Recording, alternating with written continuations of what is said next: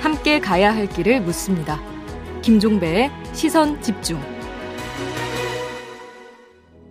50년 동안 똑같은 판에다 삼겹살 구워 먹으면 고기가 시급해집니다. 판을 갈 때가 이제 왔습니다. 거꾸로 타는 보일러가 있다는 얘기는 들었지만 복지 공약이 왜 이렇게 자꾸 거꾸로 축소되는지 법 앞에 만인이 평등하다고 생각하십니다. 법 앞에 만 명만 평등하다 이런 생각 사실 듭니다.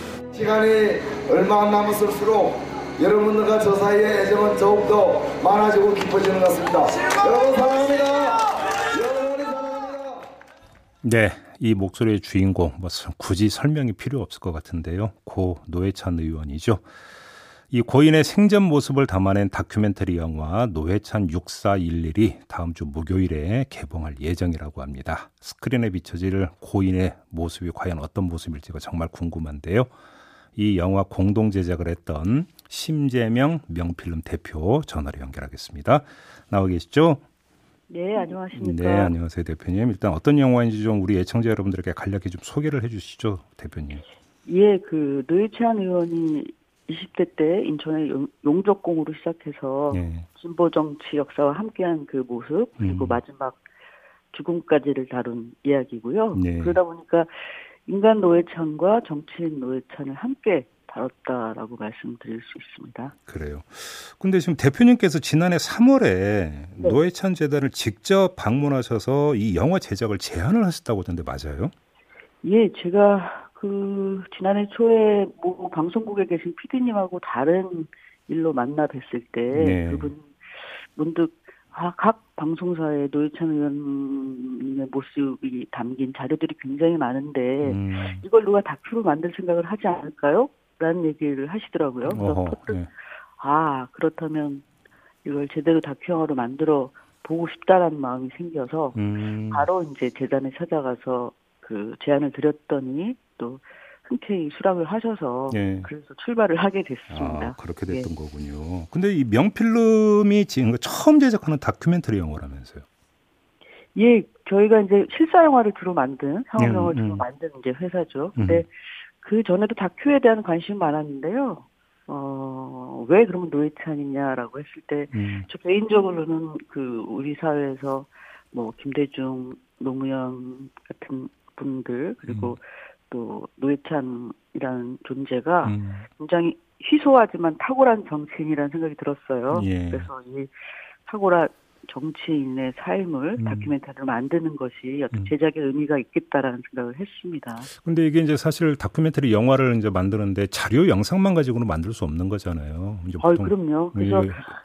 다큐멘터리 영화 지금 굉장히 그 짧은 지금 제작 기간이었는데 예. 한 48명의 인터뷰가 200시간에 넘게 오. 담겼거든요. 오, 근데 그거를 그래요? 영화에서는 예. 한 30명 분 등장하고 그러니까 음. 아, 노회찬 의원과 함께 했던 또 가까웠던 분들, 뭐 또 전문적인 분들 이런 분들의 내용들이 네. 담기면서 음흠. 어, 그 인터뷰의 내용과 함께 아, 진보 정치의 역사 그리고 음. 노회찬의 삶이 음. 이렇게 담기게 되는 것이죠. 단순히 이제 그분의 자료만을 그냥 그러니까요. 보는 것이 아니고요. 어휴, 인터뷰 예. 시간은 200시간이 넘으면 어휴. 네, 네. 그럼 좀 가장 기억에 남는 에피소드가 있다면 어떤 걸까요?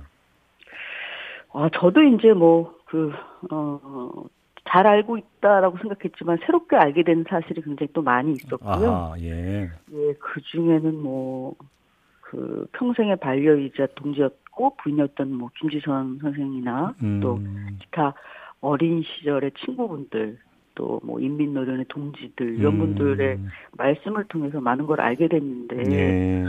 그 중에서 전 가장 또 이렇게 그 가슴에 와닿았던 건, 그, 인민노련 동지였던 최봉근 씨라는 선생님이, 예. 이렇게 죽- 그분의 죽음에 대해서 이렇게 얘기하셨어요. 그러니까 아, 아는 것과 하는 것, 그 다음에 겉과 속이 한 같았기를 원했던 사람. 음, 하지만 음. 그것을 그 불일치가 부끄러워서 아, 죽음을 선택했던 음, 분이라는 음. 그 아, 말이 예. 굉장히 오랫동안 가슴에 와 닿더라고요. 네. 불일치가 부끄러워서 죽음을 선택을 했다. 네. 어떤 말씀이신지 뭐 조금은 좀 그뭐 해줄 수 있을 것 같은데 알겠습니다. 근데 참 이 고인의 어떤 그 흔적을 쫓아가는 다큐멘터리 영화가 말은 쉽지만 어찌 본다면 여기서 뭐 나름의 어떤 절제 내지 균형을 유지한다는 게 참 쉬운 일은 아닌 것 같은데요. 예, 이게. 그거는 그 노회찬 재단 분들도 그런 걸 원하지 않으셨고요. 음. 뭐 삶을 미화하거나 네. 뭐 지나친 어떤 그 눈물을 강요한다거나 그러게요. 감상주의에 예. 빠진다거나 음. 이러지 않으려고 저희도 노력을 했고 음. 이 영화를 연출한 민한기 감독이라는 분은 오랫동안 이제 다큐멘터리 영화를 계속 연출하셨던 분인데 예. 아, 그분의 그 가치관이나 뭐 영화의 태도 같은 것들도 굉장히 객관적인 시선을 유지해서 음. 아, 되도록이면 객관적으로 음. 어 그분의 삶을 다루려고 노력을 많이 했습니다. 그러게요. 네. 다음 주 이제 목요일에 개봉을 하니까 이제 아마 네. 많은 분들이 아마 이제 그 기대감을 갖고 이제 개봉을 좀 기다리고 있을 것 같은데요. 네. 만약에 개봉에 맞춰서 딱 한 사람만 영화관에 초청을 한다면 누구를 초청하고 싶으세요, 대표님은?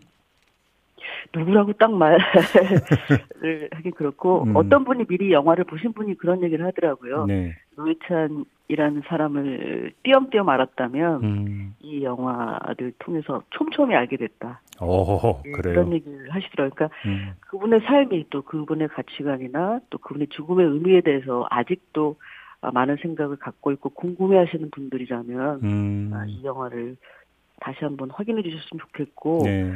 아, 노회찬이라는 사람을 혐오하고 미워하고 음. 조롱했던 음. 그런 분들이 과연 이 영화를 볼까라는 생각이 또 한편으로는 들면서 어허. 대부분 뭔가 세상이 좀 나아지기를 함께 음. 잘 사는 것이 무엇인지를 음. 어, 생각하는 사람들이라면 이 음. 영화를 봐주셨으면 하는 마음입니다. 알겠습니다. 자 이렇게 인터뷰 마무리할게요. 고맙습니다, 대표님. 네, 감사합니다. 네, 지금까지 심재명 명필름 대표였습니다. 날카롭게 묻고 객관적으로 묻고 한 번 더 묻습니다. 김종배의 시선 집중. 네, 코로나19로 인해서 집합금지나 영업 제한 조치를 받아서 큰 타격을 입었던 자영업자들과 소상공인들에 대한 손실 보상이 오늘부터 시행이 됩니다. 하지만 그 지급 기준이 아직까지 구체적으로 공개가 되지는 않고 있는데요. 이 관련해서 권칠승 중소벤처기업부 장관은 어제 국감장에서 소상공인 손실보상 기준이 결정된 후에 많은 논란이 예상된다. 이렇게 스스로 이야기를 했습니다. 도대체 어떤 내용이기 때문에 이렇게까지 이야기했는지 그것도 궁금한데요. 자, 그 누구보다 궁금해할 분들이 바로 자영업자분들 아니겠습니까? 어, 전국 자영업자 비상대책위원회 조지현 공동대표 연결해서 이에 대한 입장 들어보도록 하겠습니다. 나와 계시죠? 네, 안녕하십니까. 예, 안녕하세요. 이 지원 기준을 놓고 이제 위원회도 꾸려졌고 계속 논의를 해왔던 것으로 알고 있고 네. 지금 뭐 소상공인 그 자영업자 대표분들도 좀 여기에 참여를 하시지 않았던가요? 네, 맞습니다. 예, 어떻게 들으셨어요? 구체적인 기준에 대해서? 기준은 사실 그 이번 오늘 있을 손실보상 심의위원회에서 음. 결정이 돼야 되는 부분이기는 하다고 생각을 하고요. 예. 저희의 요구는 저희가 직접적으로 시간 제한을 받은 뭐 행정명령을 받은 음. 업종들과 음. 그외 인원 제한만으로도 뭐 집합 금지 상태에 있는 업종들 15개 업종들이 모여서 음. 좀 지속적으로 저희가 논의를 좀 했고 음. 이 부분을 중기부하고도 어, 세 차례 정도 미팅을 하면서 예. 의견을 피력을 했었습니다. 예. 근데 아무튼 그러면 이제 자영업자 비대 입장에서는 그 손실 그러니까 100% 보상이 돼야 된다 이런 입장이신 거잖아요. 그렇죠. 지난 저희가 행정명령을 받아온 기간이 19개월간입니다. 그 중에서 음. 손실 보상으로 이번에 보상을 해주겠다라는 기간은 7월부터 9월까지 3개월이거든요. 네. 네. 지난 소급 적용은 들어가 있지가 않죠. 음. 거기에 또 그 전체 뭐 매출액에 대한 부분이 아니라 저희가 손실 본 만큼의 음. 부분들을 말씀을 드리는 거고 예. 그리고 사실 이 가운데는 기회 비용이라는 건 또 빠져 있습니다. 보통 영업을 하다가 2년 정도를 더 영업을 하면 고객도 더 늘고 그리고 저희 노하우도 더 쌓이고 음. 매출도 더 늘어야 되는 게 맞는데 이런 부분 제외하고 음. 2년 전에 매출 그러니까 이윤에 그 손실된 부분들만에 대한 부분이거든요. 그러면 네, 네, 이 네. 부분은 100% 보증 보상이 돼야 되는 게 맞다고 생각합니다. 그 저희가 며칠 전에 김부겸 총리 인터뷰하면서 이 문제를 여쭤봤더니 상하한선을 둘 수밖에 없다 이런 취지로 답변을 했고요. 네. 관련해서 이제 언론 보도를 놓고 보면 구체적으로 어떤 이야기가 지금 나오고 있냐면 집합금지 네. 적용 업소는 손실액의 80%, 영업 제한 네. 업종에는 60% 정도만 지원을 한다. 뭐 이런 그 뉴스도 있고 네. 집합금지 영업 제한 뭐 가리지 않고 모두 80%만 지원한다. 이런 또 그 보도도 나오고 있는데 어떻게 받아들이세요? 일단은 그 총리님의 상한선과 하한선을 먼저 말씀을 해주신 부분이 네. 이 부분은 오늘 뭐 손실보상 심의위원회에서 결정돼야 되는 부분인데 음. 이걸 먼저 결정을 하시고 음. 나서 말씀을 주시는 건지 네. 아니면 그렇게 될 예정이다라고 그러니까 그거에 대한 부분들을 뭐 미리 말씀하셨다는 것 자체가 음. 이 심의위원회 부담을 줄 수 있는 부분이라고 생각을 아, 해서 최종 결정은 오늘 않은, 오늘 나는 그렇죠. 건데 왜 총리가 먼저 이야기하느냐? 예예예 예, 예, 예, 예, 이 부분은 뭐 전자건 후자건 간에 음. 적합하지 않은 발언이라고 생각을 하고요. 예. 그 부분에 대해서 뭐 60%다 80%다라고 얘기하는 부분은 일단은 저희 이 부분은 뭐 선택적으로 지원할 수 있는 지원금이 아니고요. 음. 그 법적으로 보장받을 수 있는 그 저희가 보상금이거든요. 네.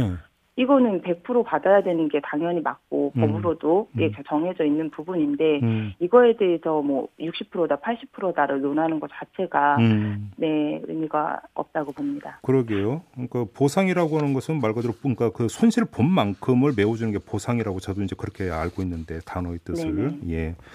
근데 또 한 가지는 그럼 손실액을 얼마로 지금 보느냐라고 이걸 계산법이 또 이제 문제가 될 수가 있는 거잖아요. 근데 네. 이 손실액을 산정할 때 고정비를 얼마나 반영하냐, 반영하느냐. 뭐 기재부에서는 네. 이거 뭐 최대 절반까지 삭감해야 된다 이런 그 주장을 내놨다고 하는데 맞아요? 그 중기부하고 기재부의 의견이 좀 다른 걸로 알고는 있고요. 예. 그리고 사실 고정비라는 건 저희가 영업을 안 하더라도 그냥 100% 나가야 되는 비용이거든요. 네네. 마이너스적인 비용입니다. 음. 이 부분은 이윤에 대해서 얼마큼의 손해를 입었냐 아니냐가 아니라 음. 100% 무조건 나가야 되는 비용에 대해서 뭐이 부분을 삭감하고 음. 이게 뭐 결정을 한다 여기 산술에 정한다 이런 부분은 말도 안 된다고 생각합니다. 그래요. 아 오늘 열리는 심의위원회가 결국은 이제 그 마지막 적에 자는 건데 여기서 어떤 결정이 나올지 좀 봐야 될 것 같은데 또 한편 예, 이거 뭐 직접적으로 제안을 받은 데 말고 숙박업이나 여행업, 공연 문화업 같이 아무튼 간접적이지만 타격이 큰 곳이 있잖아요. 네네네. 이 업종은 어떻게 해야 된다고 생각하세요? 이 업종뿐 아니라 그 손실보상에 지금 그 행정 명령으로 들어가 있지 않은 인원 제한으로 그 타격이 뭐 거의 집합 금지 수준에 있는 업종들도 매우 많거든요. 그렇죠. 네, 예. 그래서 이런 부분들까지 말 그대로 손실 보상이어야 됩니다. 음. 예, 이것도 다 행정 명령으로 봐야 되고 음. 그 외에 아까 말씀 주셨던 것처럼 이제 사각지대에 있거나 간접적인 피해를 입은 업종에 대한 기준들도 예. 다시 만들어져야 되고 예. 이 부분에 대한 손실은 그 온전히 보장 보상이 돼야 된다고 생각합니다. 알겠습니다. 어제부터 지금 천막 농성을 시작을 하셨죠. 네, 맞습니다. 이게 그러면 그 직접적인 이유는 지금 사회적 거리두기 연장 때문입니까? 아니면 이 손실 보상 이 문제 때문입니까? 아까 말씀드렸던 대로 저희가 그 지금 19개월간의 지금 행정명령을 받고 있고요. 뭐 예. 뭐 지금 집계된 것만 이외에도 많은 부분들이 있지만 집계된 것만 신규 저희가 대출금이 66조가 넘고요. 하루에 천여 개, 995개의 매장에 폐업을 하고 있거든요. 음. 그 정청장님 말씀 주셨던 것처럼 11월 9일부터 뭐 이제 뭐 단계적 완화가 이루어진다라고 하면 오늘부터 집계만 해도 3만 2천 개 매장이 폐업을 합니다. 음. 이 부분은 저희가 이 거리두기 지금 실효성이 사실은 지금 떨어져 있고 음. 확진자가 줄지 않고 있는 상황이지 않습니까? 예, 예. 이제는 자영업자의 희생만 강요할 게 아니라 음흠. 다 같이 할 수 있는 생활 방역 으로의 전환이 음. 빠르게 필요하다라고 생각을 하고요. 음흠. 이런 부분들로 저희가 그 시간 제한에 대한 폐지, 인원 제한에 대한 폐지, 그리고 온전한 손실 보상을 요구하는 음. 부분을 시작을 하기 위해서 저희 천만, 천만 노성을 시작을 하게 됐습니다. 근데 어차피 지금 뭐 정부는 지금 사회적 거리두기 연장을 그러니까 결정을 해버린 상태에서 번복이 가능하겠어요? 만약에 그럼 지금 어떻게 대처하실 계획이세요? 아, 아까 말씀드렸던 것처럼 이미 저희 그 저희가 얼마 전에 분향소 운영을 했었는데요. 예, 예, 합동 예. 분향소. 예. 예. 그 너무나 지금 심한 생활고로 음. 이제 마지막 선택까지 하시는 분들이 너무 많이 늘어나고 있거든요. 네. 네, 이런 부분들은 사회적 조정이 좀 필요하다라고 당연히 생각을 하고 있고요. 음, 음, 음. 네. 지금 뭐 위드 코로나 조금 전에 말씀하신 것처럼 정은경 질병관리청장은 위드 코로나로의 전환 개시 시점을 그러니까 대략 11월 9일 이렇게 이야기를 했는데 네. 그럼 앞으로 한 달인데 이 한 달 동안 또 그러면 문을 닫는 가게가 한두 개가 아니다 이런 말씀이신 거죠? 지금 집계로만 집계 외에 사각도 많을 거라고 보는데 집계로만 봐도 지금 3만 2천 개가 넘을 거라고 예상이 되는 거죠. 그러게요. 그리고, 그리고 11월 네네. 9일부터 위드 코로나로 개시한다고 해서 그러면 모든 영업 제한이 일시에 그냥 전면적으로 풀리는 것도 아니지 않습니까? 맞습니다. 단계적 전환이기 때문에 저희가 생각하는 온도와 예. 그 질병청이나 뭐 중수본에서 생각하는 온도가 음. 다를 거라고 예상이 되는데요. 음. 단계적으로 완화가 된다고 하더라도 저희가 당장에 매출 회복은 힘들고 음. 그러면 생활고나 지금 이 경제적 위기는 계속될 거라고 보여지는데요. 예. 이런 부분들은 하루빨리 그리고 저희가 요구하는 게 이 그 방역을 하지 말자가 아니거든요. 음. 방역을 조금 더 그 장기화할 수 있는 네. 제대로 된 방역 정책을 세워달라라는 부분이고 음. 이 집중되어 있는 자영업자들에게 희생에 대해서는 이제는 좀 고려가 돼야 된다고 음. 판단하고 있습니다. 하여간 그래서 이제 20일부터 총궐기 이런 말씀을 하셨는데 만약에 네, 이제 예, 거기까지 안 가는 게 이제 최선이겠습니다만 만약에 간다면 지금 그러면 그 방법은 뭘 고려하고 계시는 거예요? 일단은 저희가 2년여 가까이 그 정부 방역 정책의 최우 앞선에서 그 저희가 협조를 해오지 않았습니까? 예. 근데 이 부분은 일단은 보이콧할 예정이고요. 음. 네, 뭐 예를 들면 뭐 QR 코드라든가, 음, 음, 음, 네네 이런 부분들에 대해서 뭐 보이콧을 하고 네. 이 외에 액션적인 부분들도 고려를 하고 있습니다. 근데 이런 상황까지는 가지 않게 하기 위해서 저희가 천막농성으로 일단 목소리를 내고 있는 거거든요. 1인 시위로. 예. 그래서 그런 부분까지 가지 않게끔에 음. 그 다시 어떤 정책적인 부분들에 대한 고려가 있으셔야 될 거라고 생각합니다. 하나만 더 여쭤볼게요. 이제 단계적 네. 일상 회복, 위드 코로나 전환을 위해서 일상 회복 위원회를 이제 그 만든다고 했는데 네. 혹시 그 정부로부터 여기에 참여해 달라는 혹시 제안 받으셨어요? 아직은 말씀 들은 바가 없습니다. 아, 그래요? 전혀 얘기 없었습니까? 왜냐하면 저희가 일전에 그, 예. 그, 그 당국자하고 인터뷰를 할 때 여쭤봤더니 뭐 당연히 참여해야 되지 않겠는가 이런 취지로 답변을 한 바가 있었거든요. 저희도 그렇게 생각을 합니다. 네. 네 근데 아직까지는 말씀 들은 바는 없습니다. 아, 그래요? 네, 알겠습니다. 좀더 기다려 보도록 하겠고요. 자, 오늘 말씀 여기까지 들을게요. 고맙습니다, 대표님. 네, 감사합니다. 네, 조지현 네. 전국 자영업자 비대위 공동대표였습니다.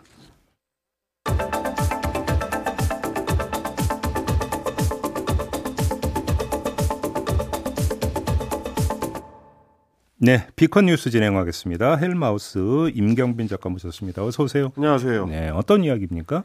오늘은 오랜만에 오디오로 시작을 해보겠습니다. 어제 뉴스타파가 특종 보도한 내용인데요. 먼저 네. 한번 들어보시죠. 뉴스타파는 1,200만 건에 이르는 판도라 페이퍼스 파일을 분석하던 중 낯익은 한국인 이름 하나를 발견했습니다. 바로 이재용이라는 이름입니다.